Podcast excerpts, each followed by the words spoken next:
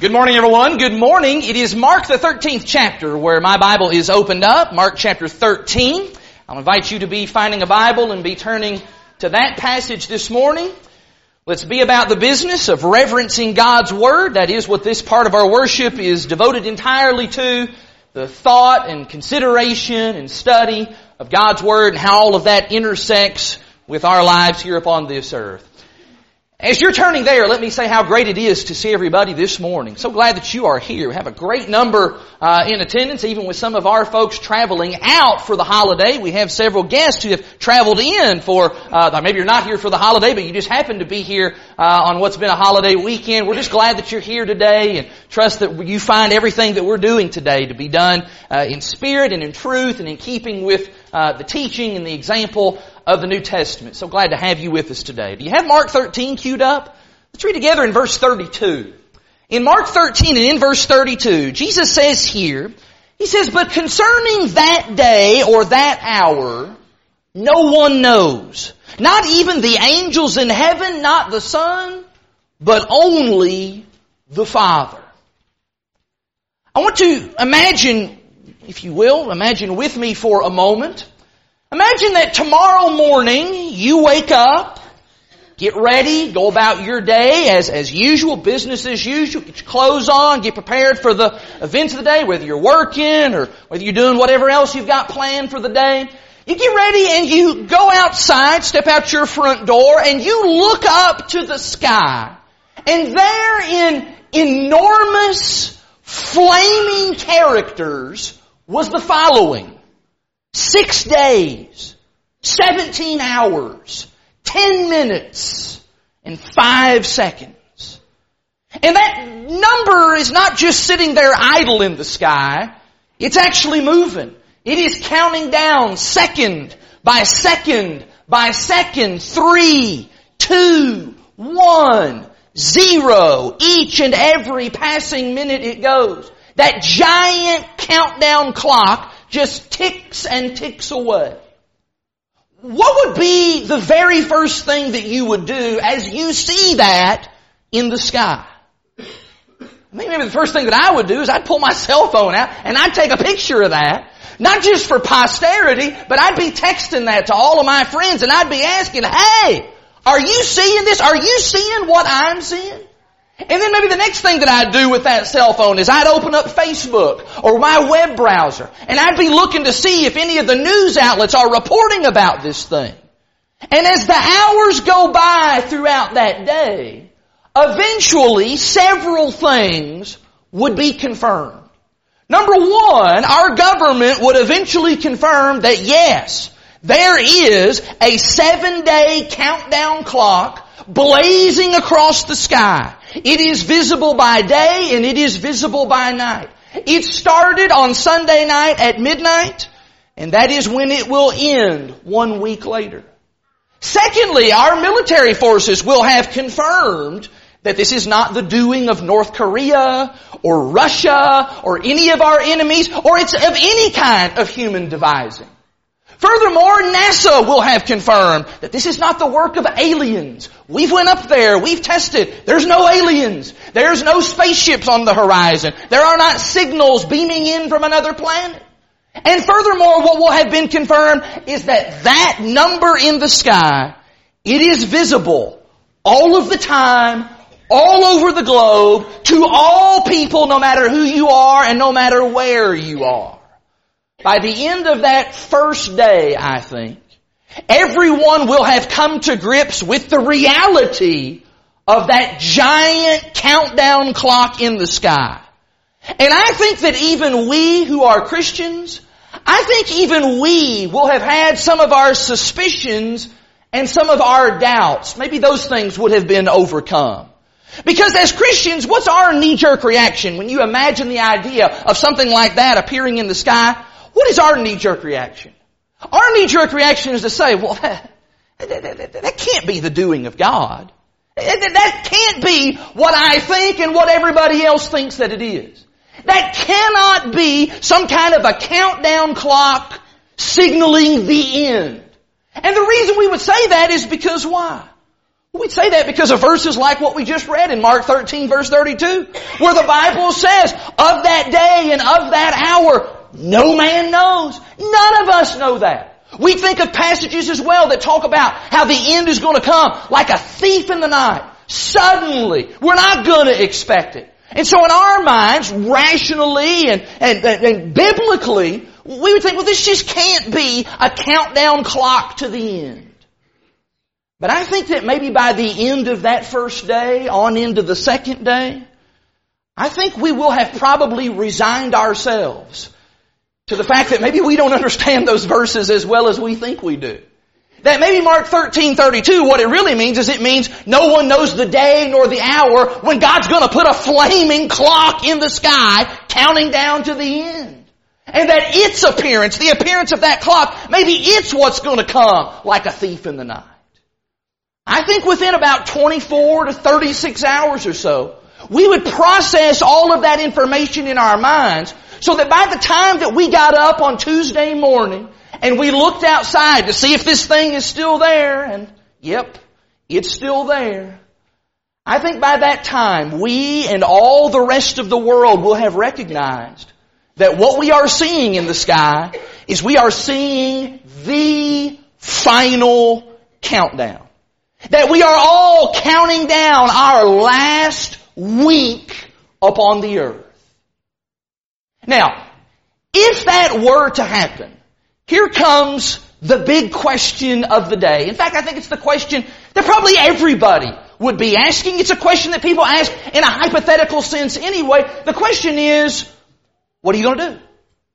Realizing you got this much time left, what are you going to do? If you know that the world is coming to an end in less than six days now, what are you going to do before that clock strikes all zeros? Now, as I ask that question, here's what I want to be careful about today. I did not want to just assume that we would all do the exact same things during those final few days. I did not want to assume that in the moments and in the days before the sky peels back and the trumpet sounds and Jesus appears flanked by a host of angels and the souls of the faithful who have gone on before us, I did not want to assume that all of us would give the same answer to that question because, well, because all of us are different. What you would choose to do during those final days would maybe be very different from what I would choose to do. And so instead of me standing up here and talking in generalities about, well, I think this is what we would all be doing during that time, I'd like to share with you what I would be doing. I recently listened to a sermon by a preacher who actually presented a similar scenario to this, and he posed this question. What would you do? And it really got me to thinking. And so this past week, in the quiet and in the solitude one afternoon of my office downstairs, I thought about this and I just scribbled down. I got my desk calendar and I just, I scribbled down just the first thoughts that came to my mind of what I would do if there were a giant countdown clock to the end blazing in the sky. The things that I just know for certain I would be doing. And I want to be clear, I'm not saying this is the stuff you would be doing, but this guy, this is the stuff that I would be doing.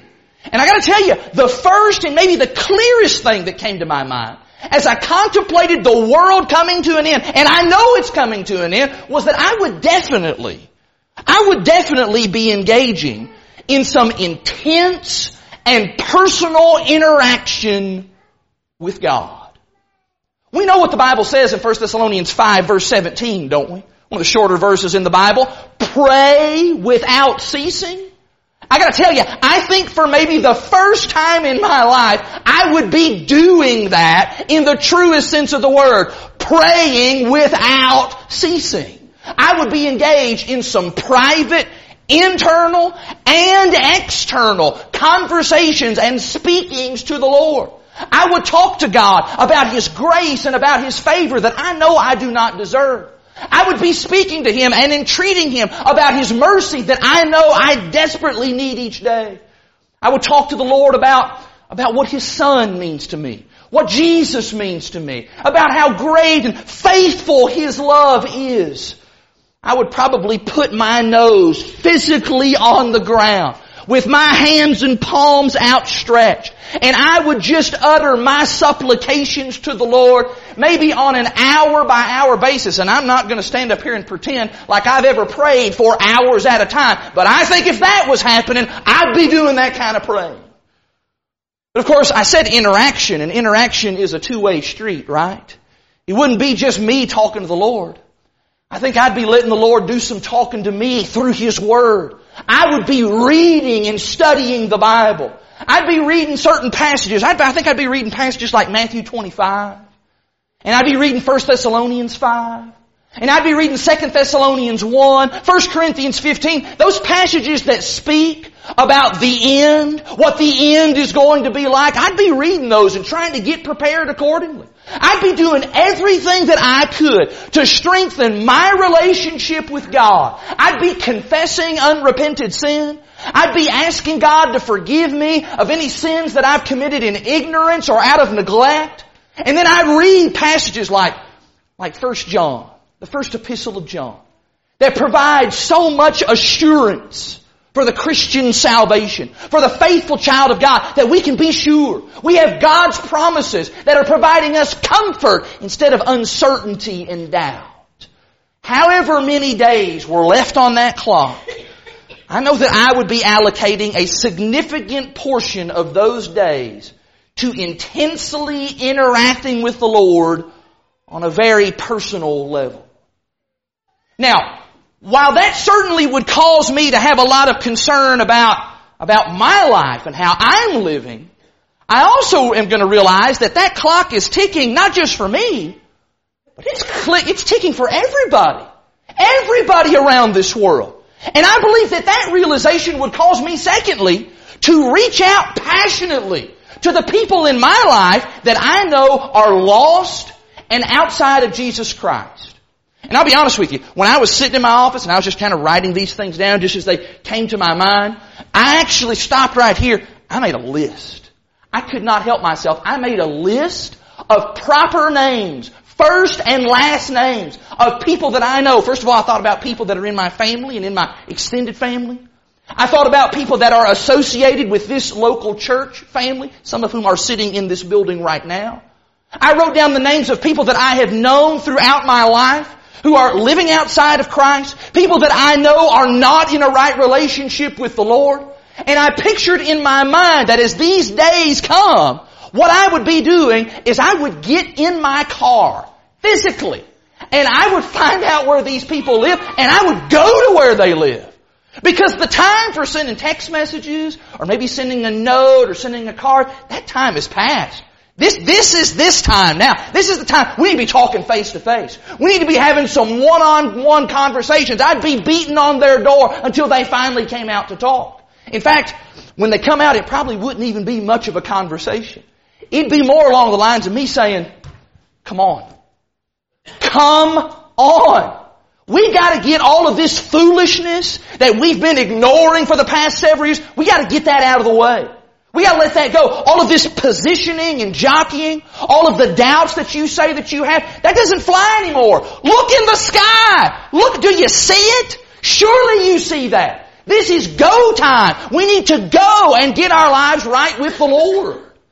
I actually imagine that those conversations with lost people would actually take much the same tone as Peter's conversation with Simon. Would you look at Acts chapter 8, please?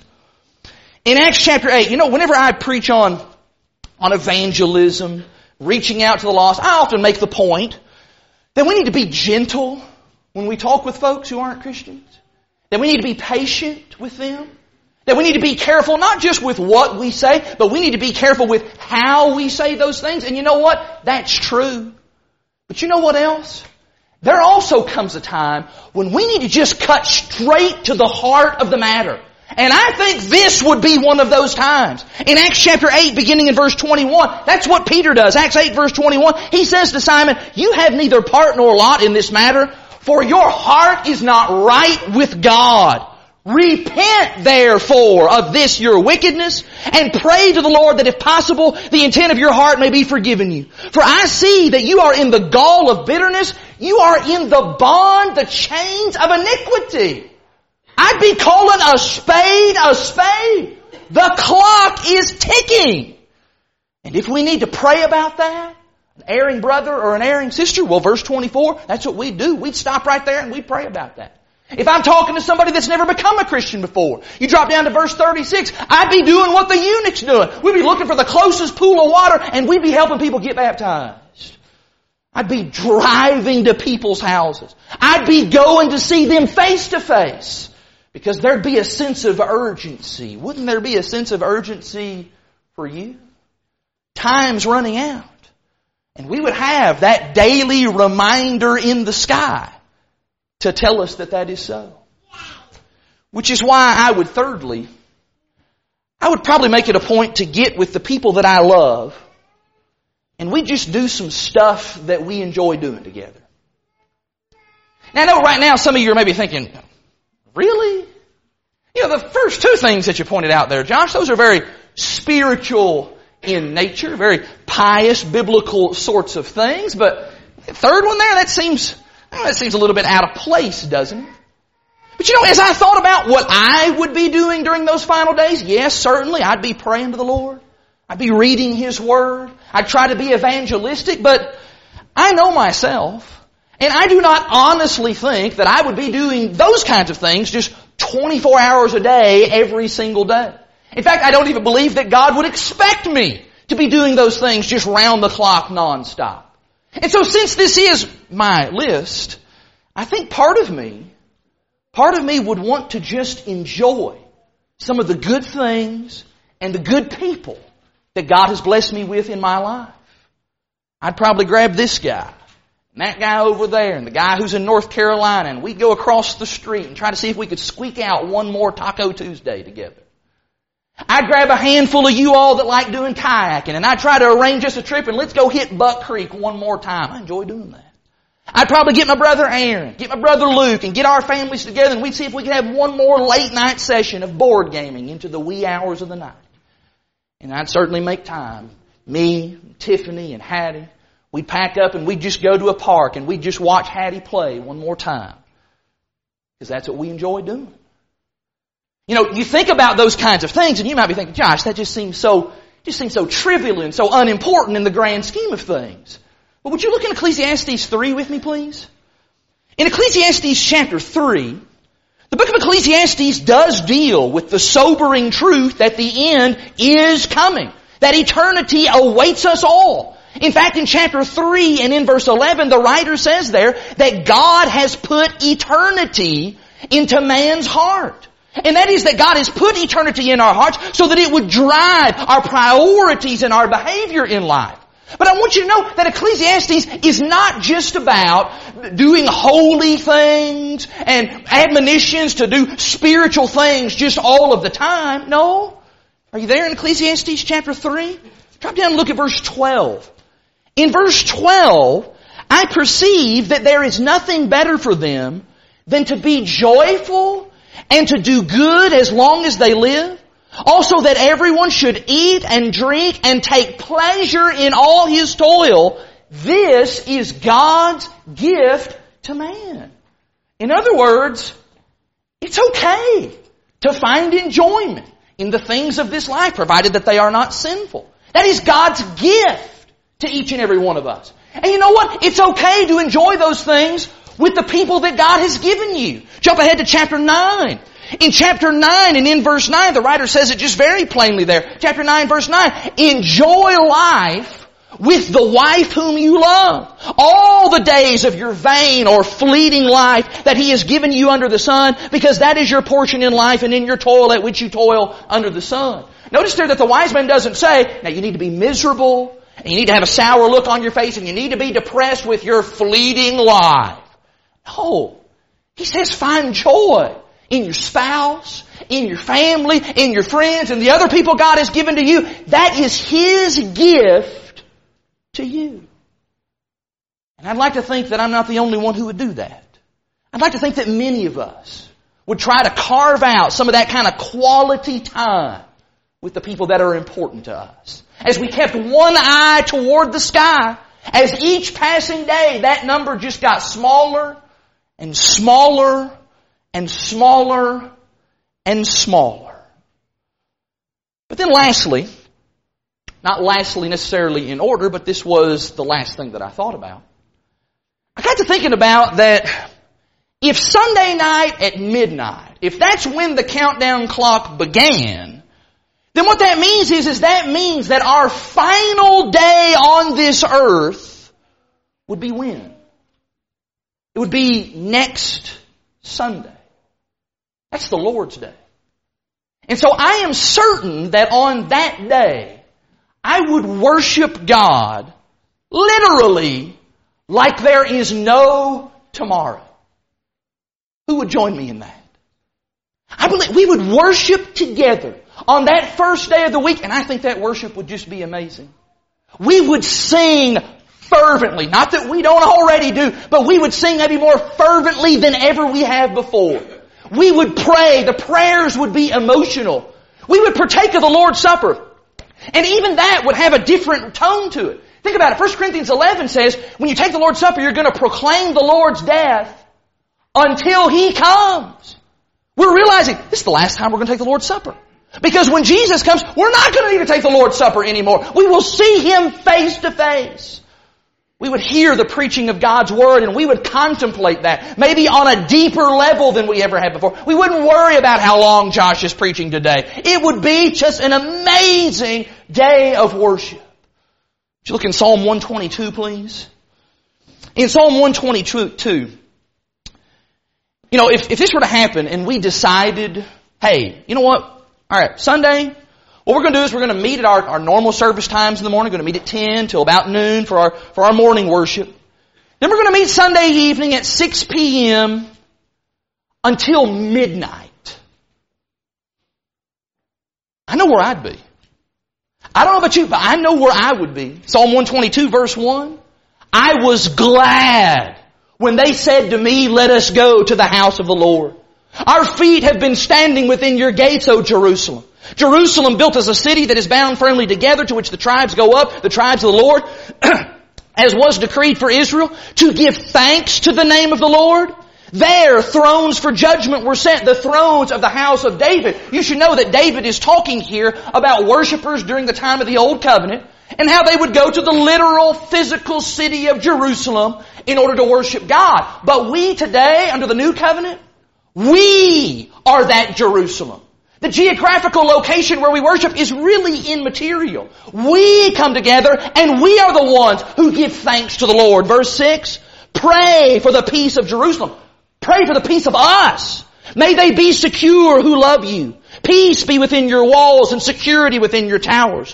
For my brothers and companions' sake, I will say peace be within you. For the sake of the house of the Lord our God, I will seek your good. I think as we come together to worship on a day like that, we would be praying and we would be singing and we would be studying those very kinds of things. Peace be upon us, Lord. Peace be upon us as your church, as your people. And stop and think about, if there's any kind of, I don't know, any kind of, of bickering or grudges that a brother or a sister has against another brother or a sister, how long do you think that's going to last? You think we're going to keep harboring that all the way up until the zeros strike that clock? I don't think so. I think we'd be giving those up pretty quickly. I think we would get very, very serious about that as the clock is counting down. We're getting to crunch time now. I think in those final hours we would all be gathered together. We'd come into this place. And there'd be a lot of hugs that day. There'd be a lot of tears that day.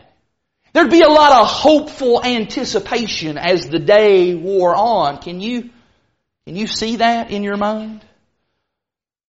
I can picture us doing those kinds of worshipful activities all day long. And then maybe when it gets up around, around 1150, we decide to all get up.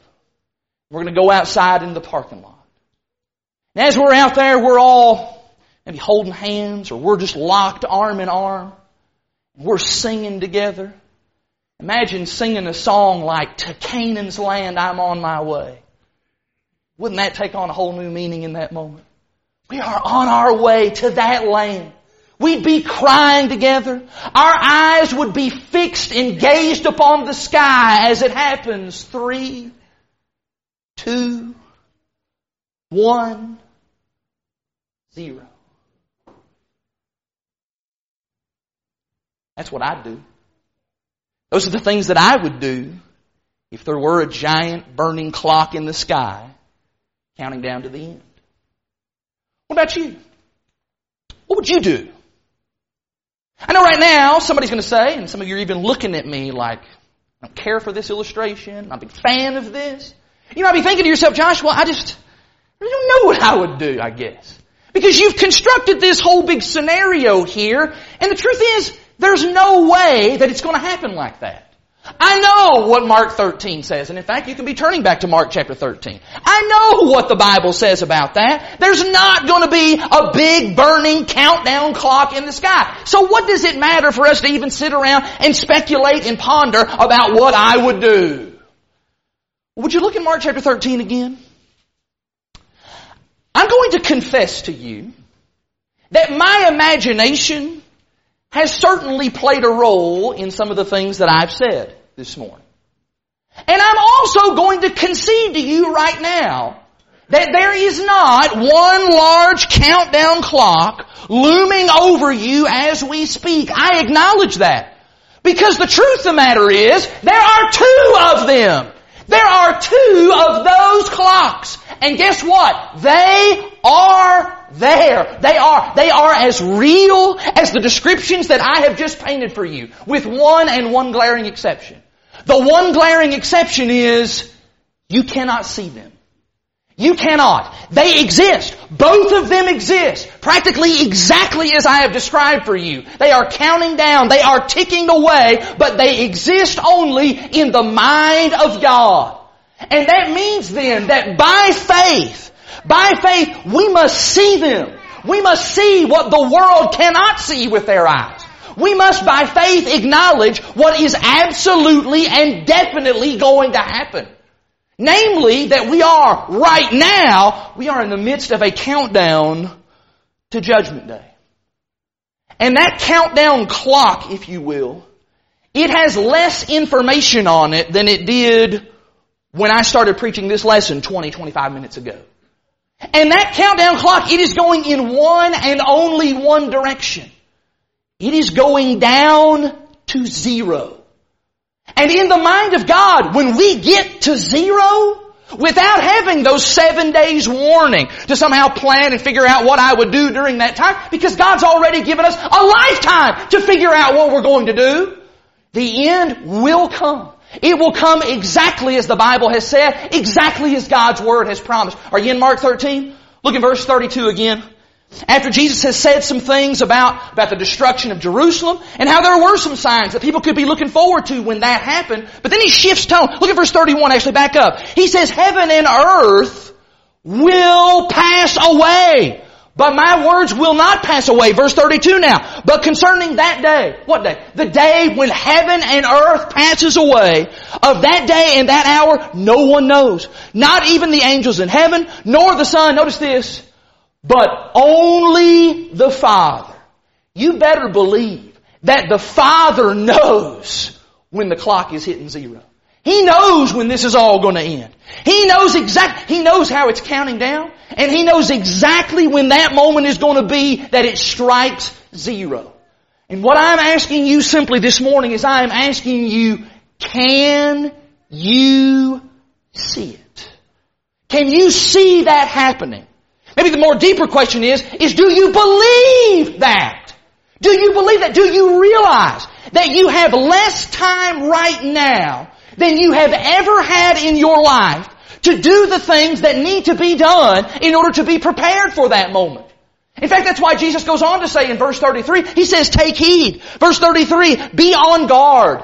Keep awake. For you do not know when the time will come. It's like a man going on a journey when he leaves home. And he puts his servants in charge, each with his work, and commands the doorkeeper to stay awake. Therefore, stay awake.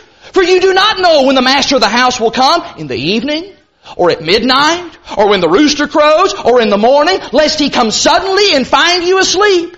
And what I say to you, I say to all. Why does Jesus say this to all? Why does he say this to everybody? Because everybody is subject to that countdown clock. Everybody is subject to the day of judgment. He says, therefore, stay awake. Be on the alert. In 2 Corinthians 5, please. In 2 Corinthians chapter 5, Paul gives even further incentive for us to deepen our faith and our core belief about that, that we would look beyond what our physical eyes are able to see. In 2 Corinthians 5 and in verse 6, he says, So we are always of good courage. We know that while we are at home in the body, we are away from the Lord. Notice this verse 7. For we, we walk by faith and not by sight. Do you know what that verse means? That verse means that as the children of God, you and I, we are able to see things that the people of this world, they cannot see. In fact, they don't really even want to see.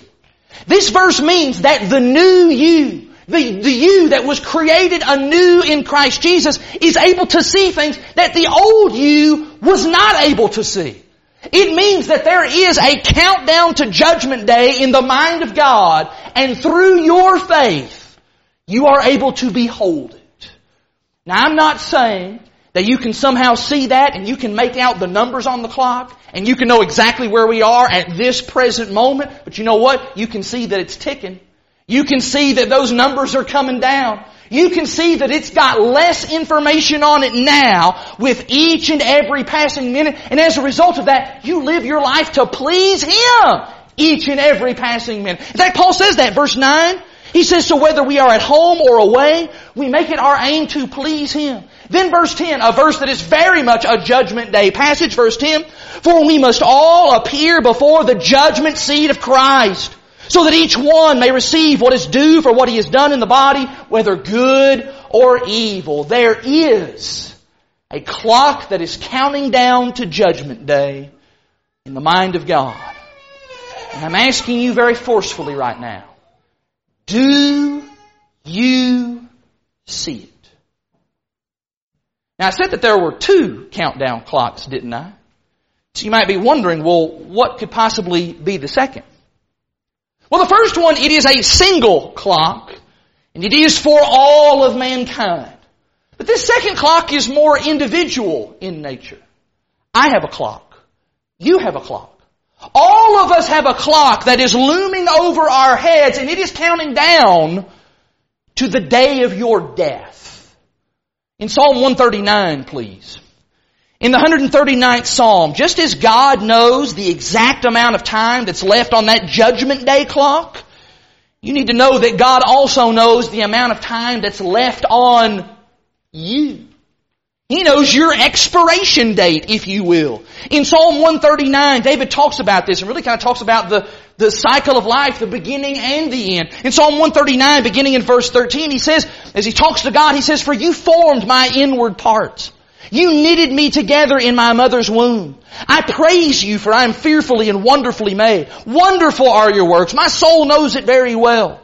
My frame was not hidden from you when I was being made in secret, intricately woven in the depths of the earth. Verse 16 now. Your eyes, Lord, your eyes saw my unformed substance. And in your book were written every one of them, the days that were formed for me when as yet there were none of them. Do you know what that verse means? That verse means that before you were even born, before you even existed as a living, breathing person, there was a clock placed over your head. And the number that you were given is different from the number that everybody else was given. But from the moment that you arrived and you took that first breath, that clock started ticking downward. Can you see that clock? In fact, some of you have lived long enough to where maybe right now you can feel that clock. There's no escaping that clock.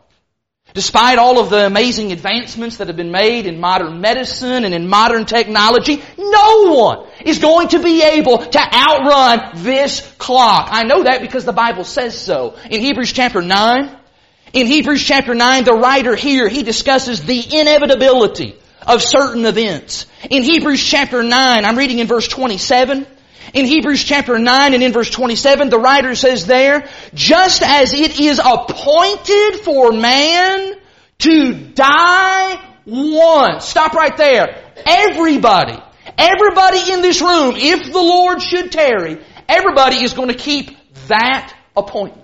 You know, we make appointments all the time on earth for various things, and sometimes we break those appointments. We don't keep those appointments. That isn't going to happen with this one. This is a divinely scheduled appointment. And there's no way out of it. Whether you are like it or not, whether you are ready or not, you are going to die, Hebrews 9:27 says. But did you notice that the verse doesn't end there? The writer keeps on talking. Keep reading Hebrews 9:27, just as it is appointed for man to die once, and after that comes judgment. So Christ, having been offered once to bear the sins of many, will appear a second time, not to deal with sin, but to save those who are eagerly waiting for Him. Do you see it there in that passage? In that passage we have both clocks in that single passage. The Hebrew writer says that everybody is headed in one direction. And you don't know how much time you've got which really kind of raises the intensity level to a whole nother degree. Even more so than even if we did know how much time that we have left. And because clock number two exists, the Hebrew writer says that clock number one must also exist. And so since we're all going to die, and since we are all going to stand before the Lord in judgment when He returns, and in that sense, yes, that makes all of us the same. We're all the same in those regards. But there is one difference. There is one thing that's going to mark a difference between the people of God and the people of the world. Did you notice it in verse 28? Verse 28 says that there's going to be some people who are eagerly awaiting His coming. There's going to be people who are hastening. They are anticipating. If you can believe this, they are looking forward to the moment when that clock or clocks strike zero. They want it to come because they're ready to go and be with the Lord. Here's the thing this morning. I want you to realize that these two things right here, these things are real. Whether you buy into my illustration about the flaming digits in the sky thing or not, that really is unimportant. These two things, they're real. They're happening. And so it is then worth coming back to that original question that I started with. Seeing as how there is a countdown taking place, what are you going to do? What will you do with the amount of time that God has established for you? You know, it is true that we do not know the exact amount of time that is left on either of those clocks. We don't know that. But can I ask you? Can I go back to that list? Is there any reason why I should not be intensely interacting with God personally and daily through prayer and through the reading and study of His Word? Do I need a big burning clock in the sky to get me to do that?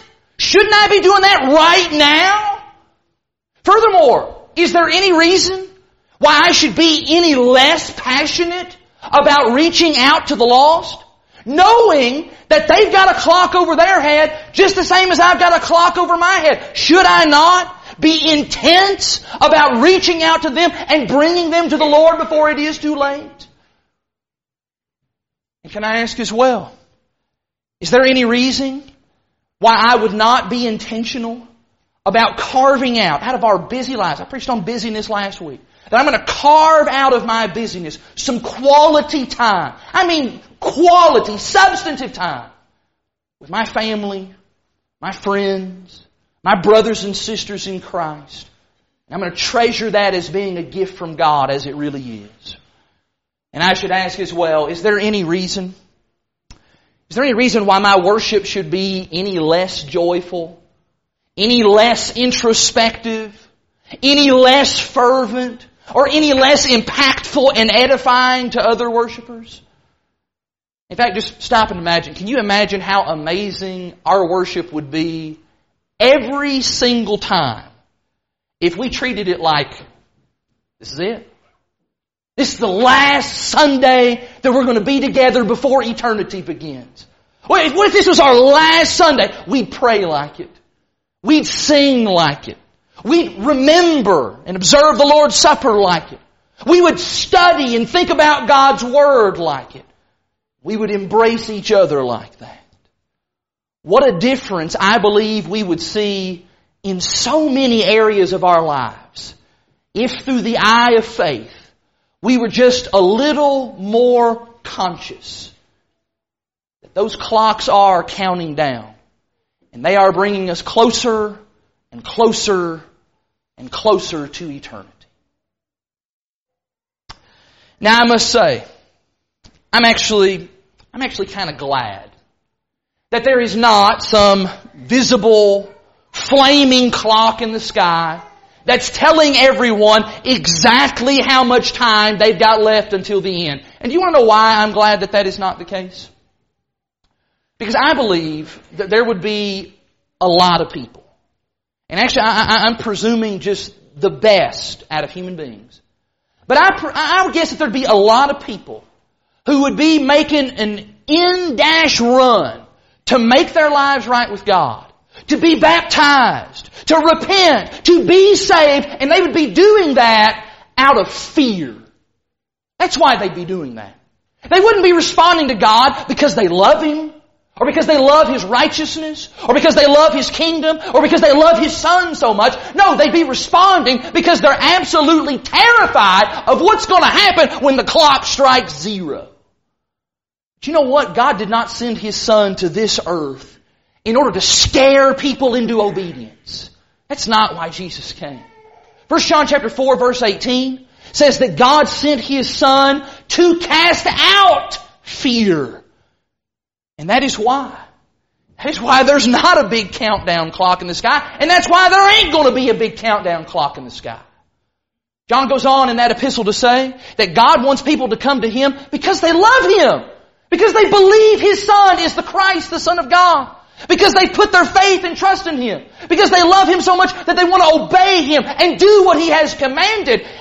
And that, that is what we are inviting you to do this morning. That is what God wants you to do this morning. Before that clock expires, and we don't know when that time's going to be. None of us know exactly when that moment's going to be, which is why we got to seize upon this moment.